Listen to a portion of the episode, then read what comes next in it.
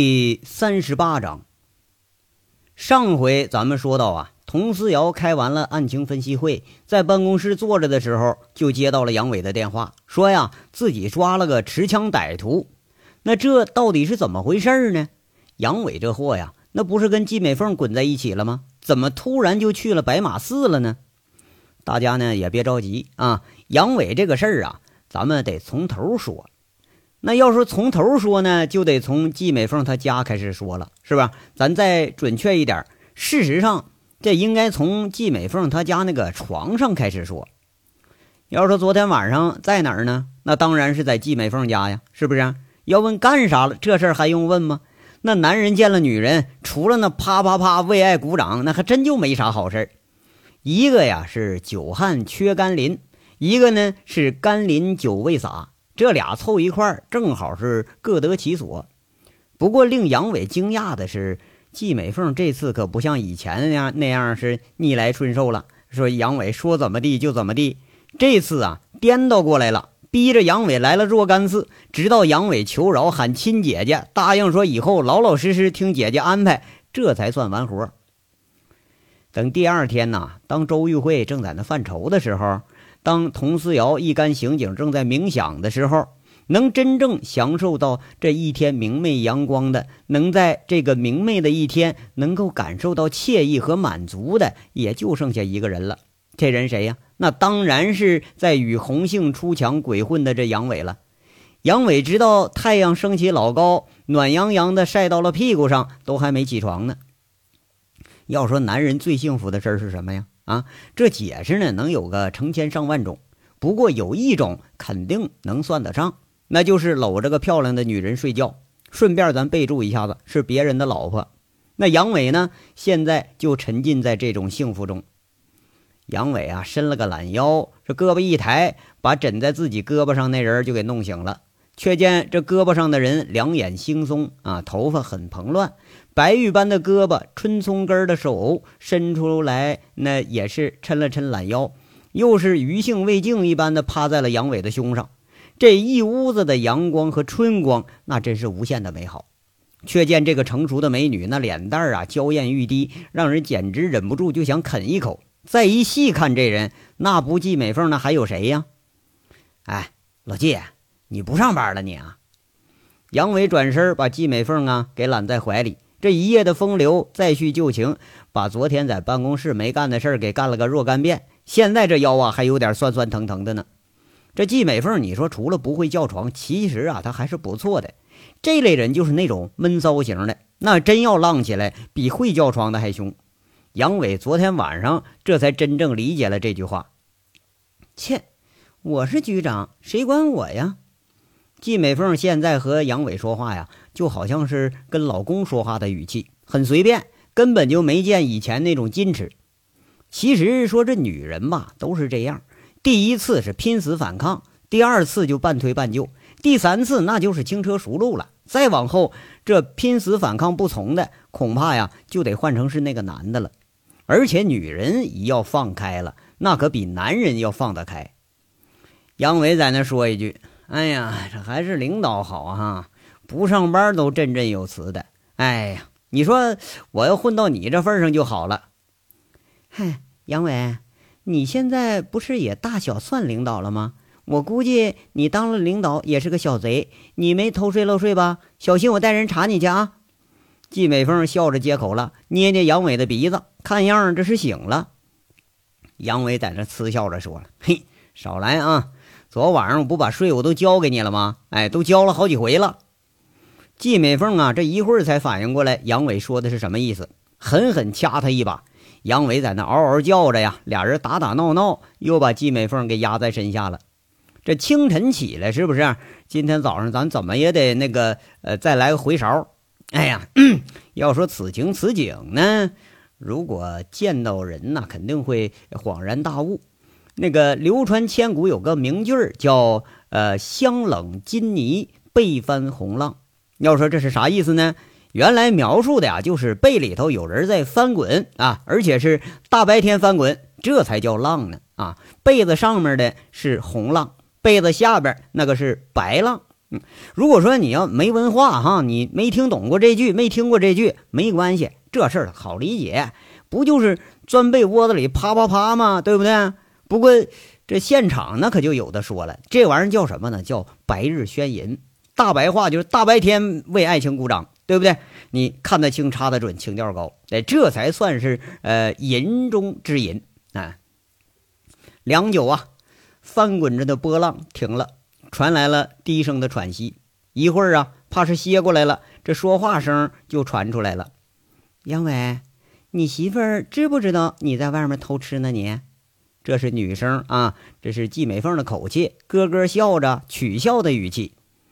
你看你有毛病啊，这我哪敢说呀？那你老公知道你出轨不？杨伟的口气啊，哎，这时候这是在提这茬，多少他有点心里不得劲儿。多少呢？还有点负罪感。哼，我老公比我大十几岁，他是个官迷，除了往上爬，别的事儿啊都不上心。季美凤这话呢，从来没对除了自己之外的人说过。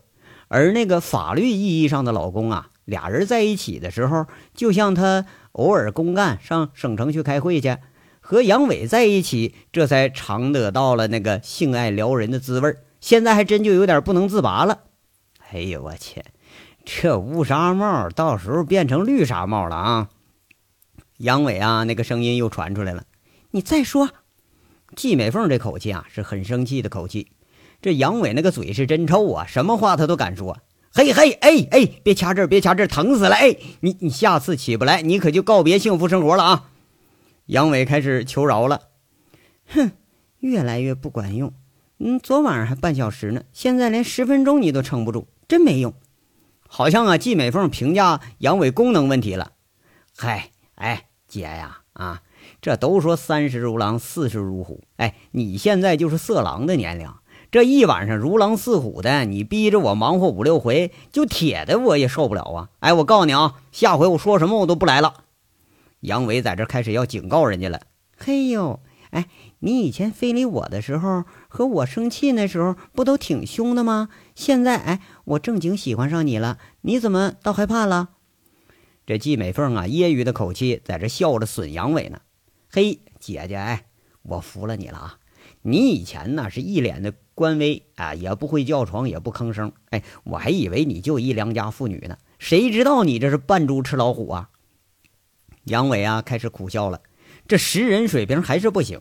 特别是女人，就像那歌里唱的那句似的，原来呀，每个女人都不简单。你特别是上了床，她更不简单。知道自己不行就成啊！看你以后还敢不敢给我脸色看？告诉你啊，以后老实点儿，那随叫随到，知道吧？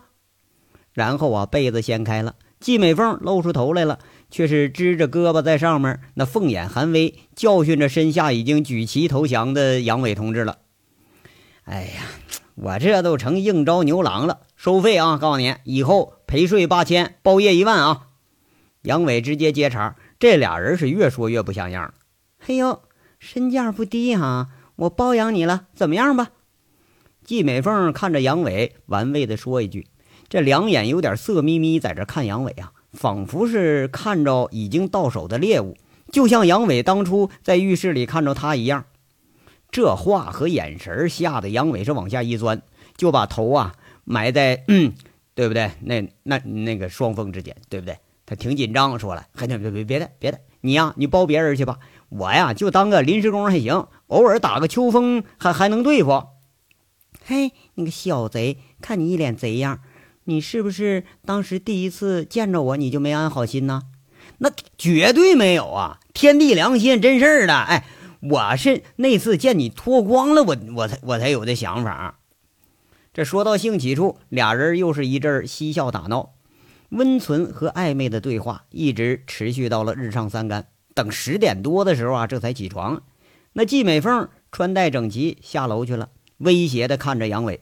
此时又是一副官威写在脸上的派头，不过呀，这动作就有点流氓了。哎，捏了捏杨伟的小脸蛋儿，哎，先是笑笑，又是一脸正色，带着威胁口吻对杨伟说着：“不许跟着我啊，等我走了，你再下楼。”杨伟笑着，这就答应一声，目送季美凤下楼了。自己他可没走，他在屋里找了些吃的，胡乱的填了填肚子，边吃边想着：莫非这当官的都这样啊？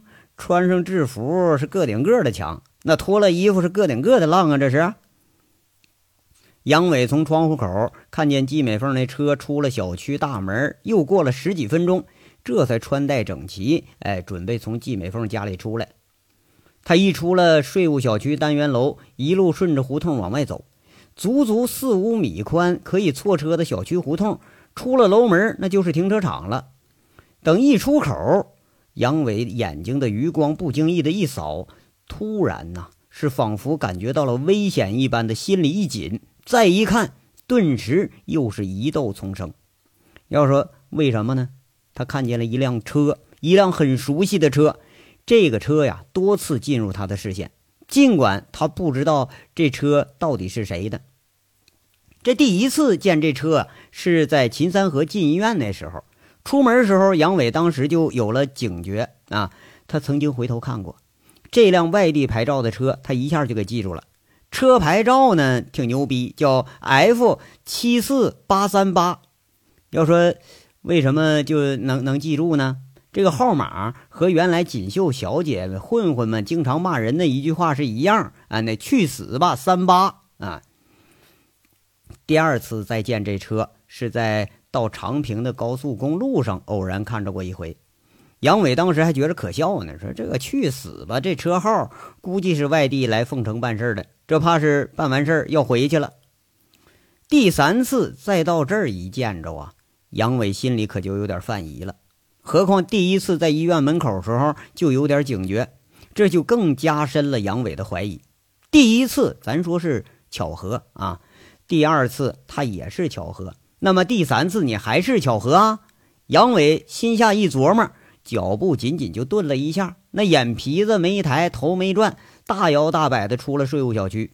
不过一出去之后，他可没走，他是就近在一个街边的报刊亭买了张报纸，拿着，哎，在手机上看时间，他在那等下文呢。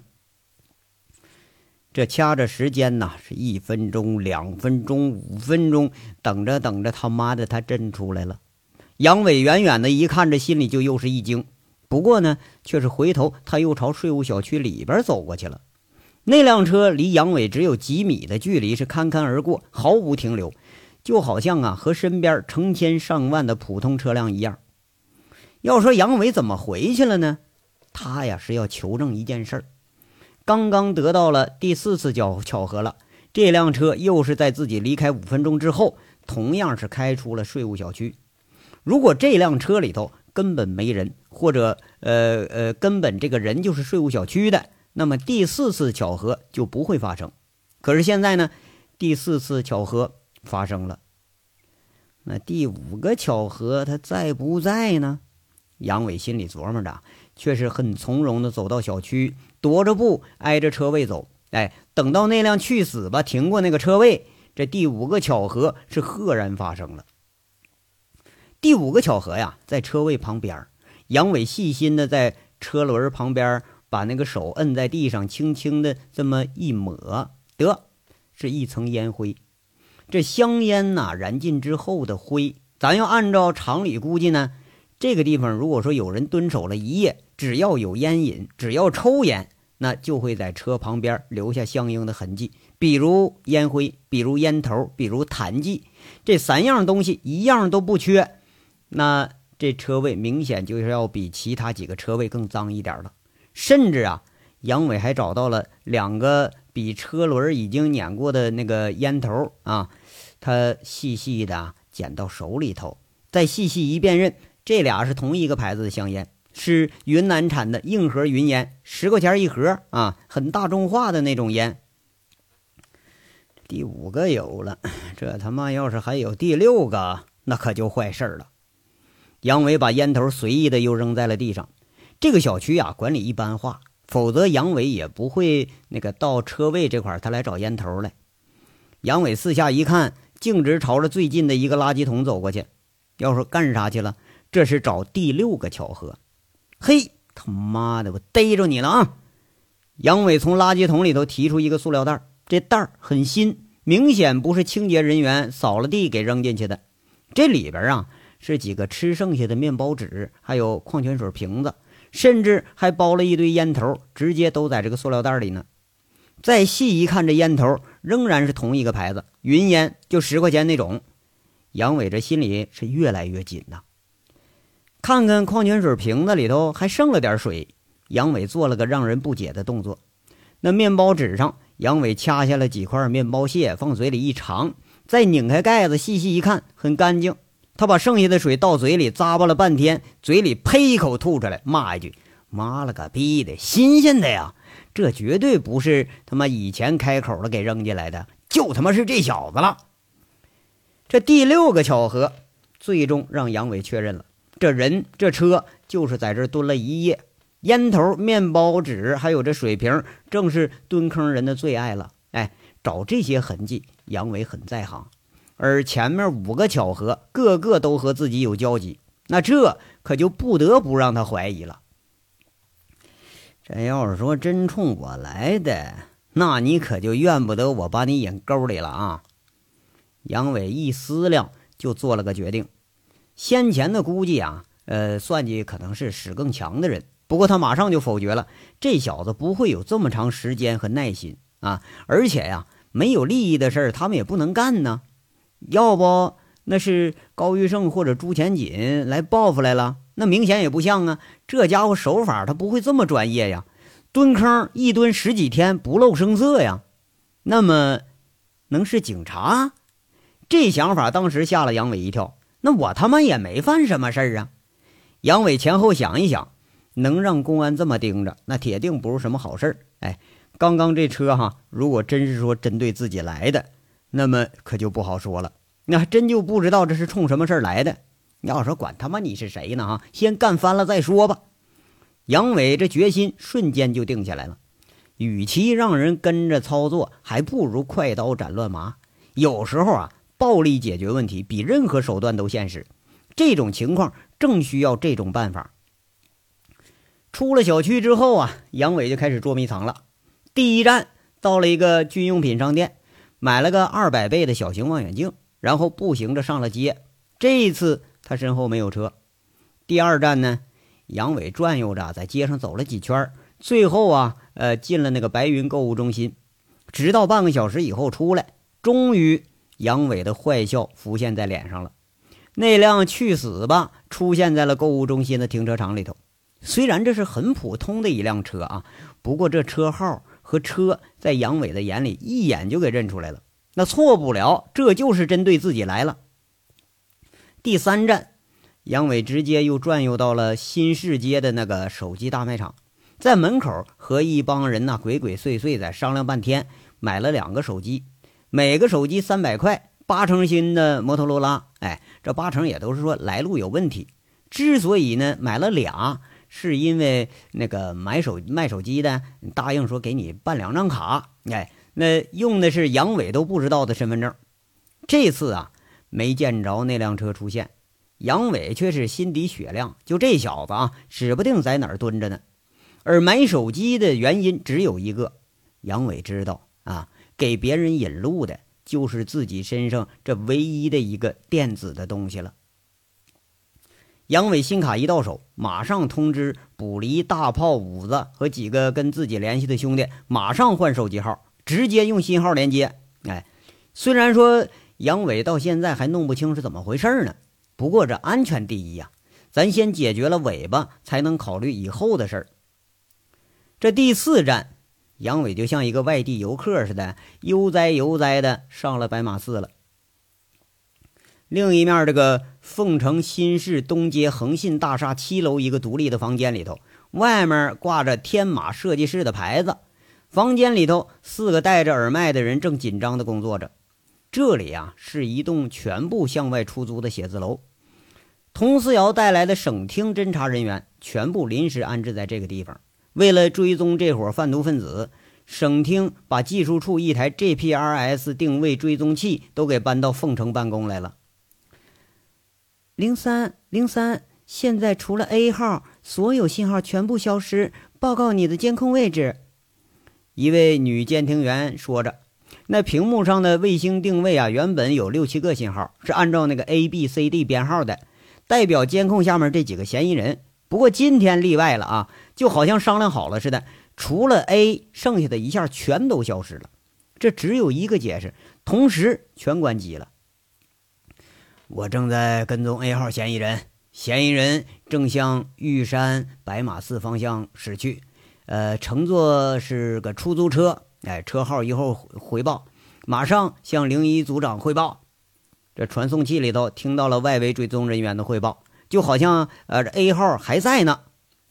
监听员一听外围的通话，马上拨通了固定电话。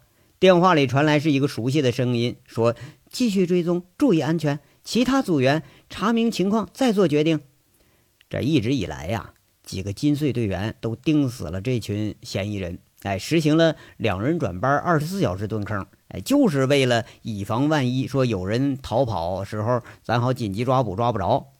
今天这个情况它有点特殊啊，连编号零一的杨混天也都觉得有点呃棘手了，就只能采取这个保守的办法。负责跟踪的零三号接到了指示，一扭钥匙打着了车，缓缓地从一个小胡同开了出来，也向白马寺的方向驶了过去。其实啊，这是金穗一种远距离跟踪监控的办法。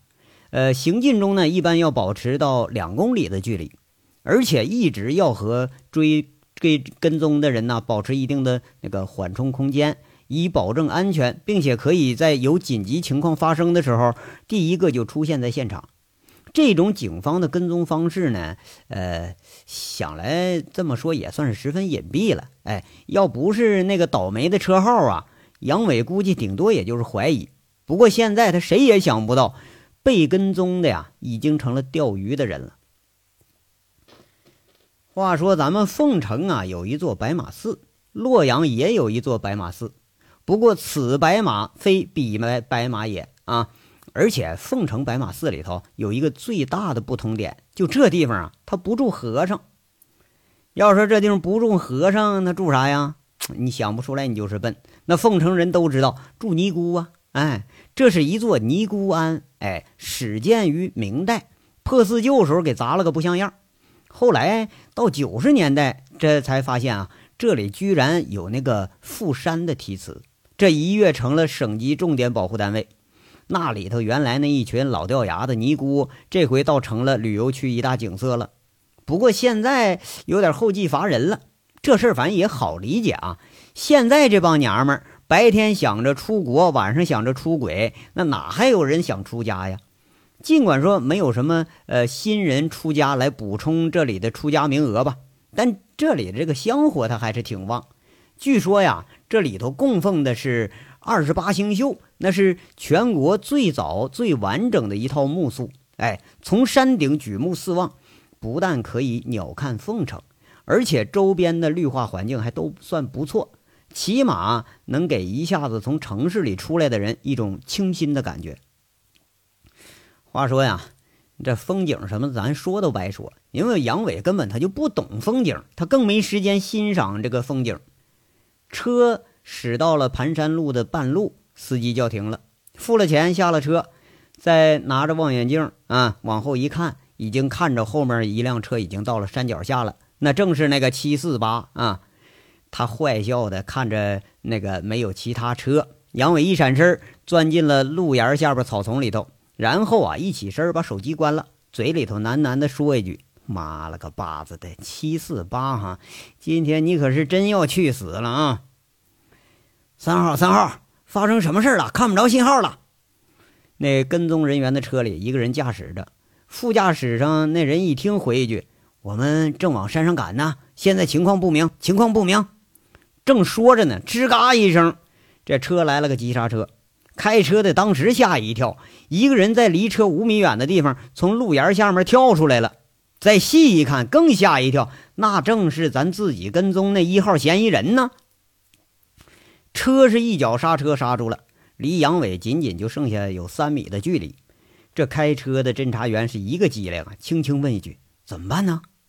另一个说了：“问问呗，他应该不认识咱们。”那开车的侦查员做姿态喊一句啊，但是他可不是凤城口音，标准的省城口音，听着像炸锅似的。怎么回事啊？没长眼睛啊？原本呢，这表情也是像个大老爷们儿啊。你说在这路上有个磕磕碰碰，那脾气暴的就这作态。理论上呢，这侦查员的表演还是比较到位的。不过今天不行，今天遇着一个比他们还能装的。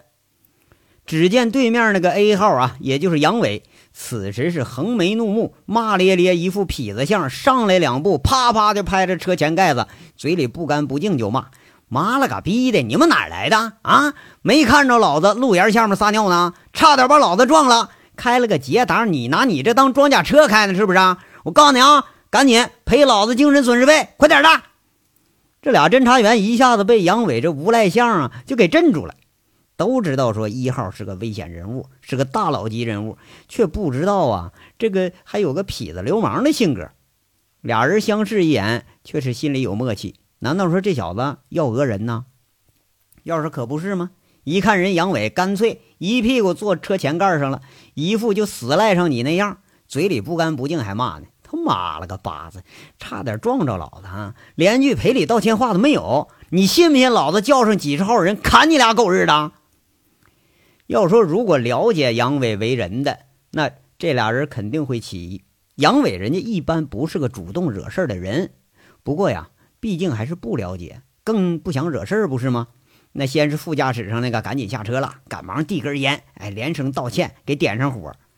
杨伟大咧咧点着了，抽一口，却是把烟一转，一看得错不了了，就这烟云烟啊，抽烟的大多他都只认一个牌子呀。杨伟只见说有一人下车了，嘴里好像还有点得理不饶人的意思呢，在那说：“嗨嗨，就光你道歉能行吗？啊，这他妈开车的都都都不知道说句话呀？啊，是不是没撞着老子你不舒服咋的？啊？”杨伟这个破锣嗓子，他声音大呀。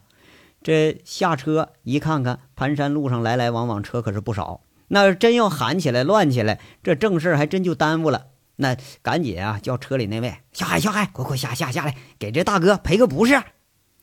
你说开车的这也没招啊！一看杨伟这一副流氓无赖的样，挺无奈，下车了。仨人站到一起说一句：“哎呀，大哥，对不起啊，真是我不小心，我这儿给您赔不是了。要不咱上医院看看去吧？”啊，嘿嘿嘿，这才对嘛！说句好话能顶钱花啊！杨伟啊，在这儿挺爽朗，笑了。好像已经是释然了，拍着司机肩膀子说句话，这两位侦查员心里跟着就一松。完了呢，这就需要的就是这一刹那的光景了。杨伟就拍司机，这手一转手势，却是一下勾住他后脖颈子，五指正卡住了他的颈部。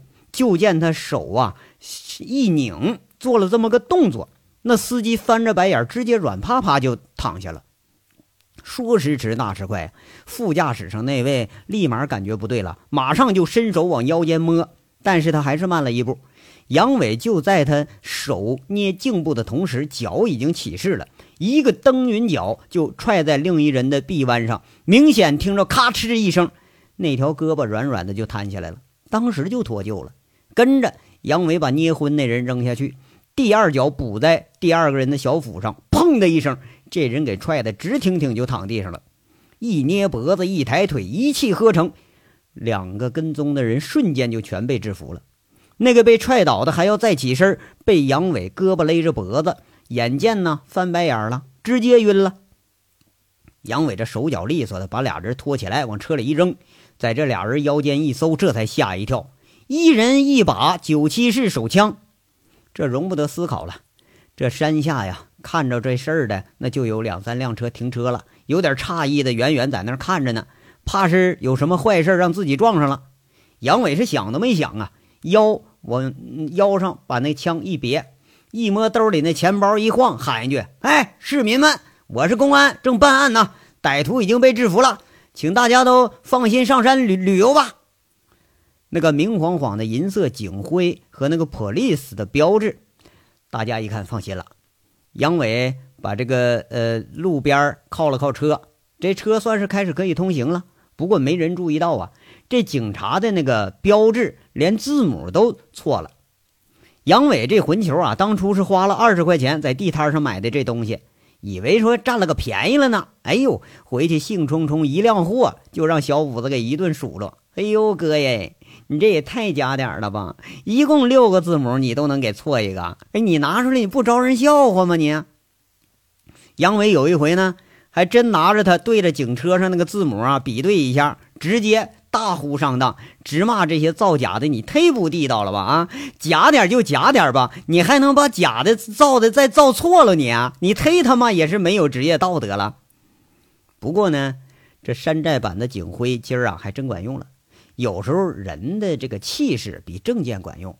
杨伟这虎着脸恶相，把这假货一亮，那还真没人怀疑这东西是假的。要说废话不是吗？敢大天在大街上揍人呐，不是流氓就警察。你说就这两样，咱哪样也惹不起呀？来来往往的这车和人都躲着走，还真就没人敢停下来。我操，坏了啊，坏了！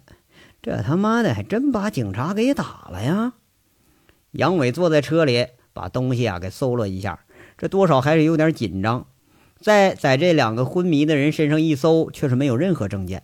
刚搜完呢，这前排仪表盘下面那个无线车载就说话了。一说话，杨伟当时就给吓一跳：“三号，三号，报告你的情况。”杨伟一激灵啊，赶紧关了车载通话。那不用说，这就是便衣了。杨伟这神经一下子就高度紧张。面对面，咱把人警察给揍了，完了又把人枪给摸了，这可不是小事啊！杨伟拿着枪，你说再想塞回那俩人腰里去，一琢磨着还不对。你说万一这山道上出个意外，自己可就不好交代了。这事儿啊，还就不能躲呀？你说万一这俩货醒过来了，一指证，袭警的罪名是跑不了了，是不是？何况自己咱是先动手的，那他妈的谁想到这还真是个警察呀？不是警察，哎哎哎，对呀，谁知道他们是警察呀？我不也不知道吗？杨伟一下想起这茬了，俩人没有身份，也没亮身份，那这事就好说了，咱就胡搅蛮缠，把黑锅扣他俩身上。再不济，老五也得有几分面子吧？莫非是这吴铁军派人跟咱自己来了啊？杨伟心里一想，那不可能。那吴铁军要是知道自己犯事了，那直接就打上门来了，还用跟踪吗？哎，这说不成啊，就是哪个分局他不长眼的，哎，这跟屁股在这找抽呢。杨伟这一想到这儿，心里一松，就拿电话一拨通，喂，童队，哎呀，这事儿啊，说到这儿谁都闹心，因为这章说完了。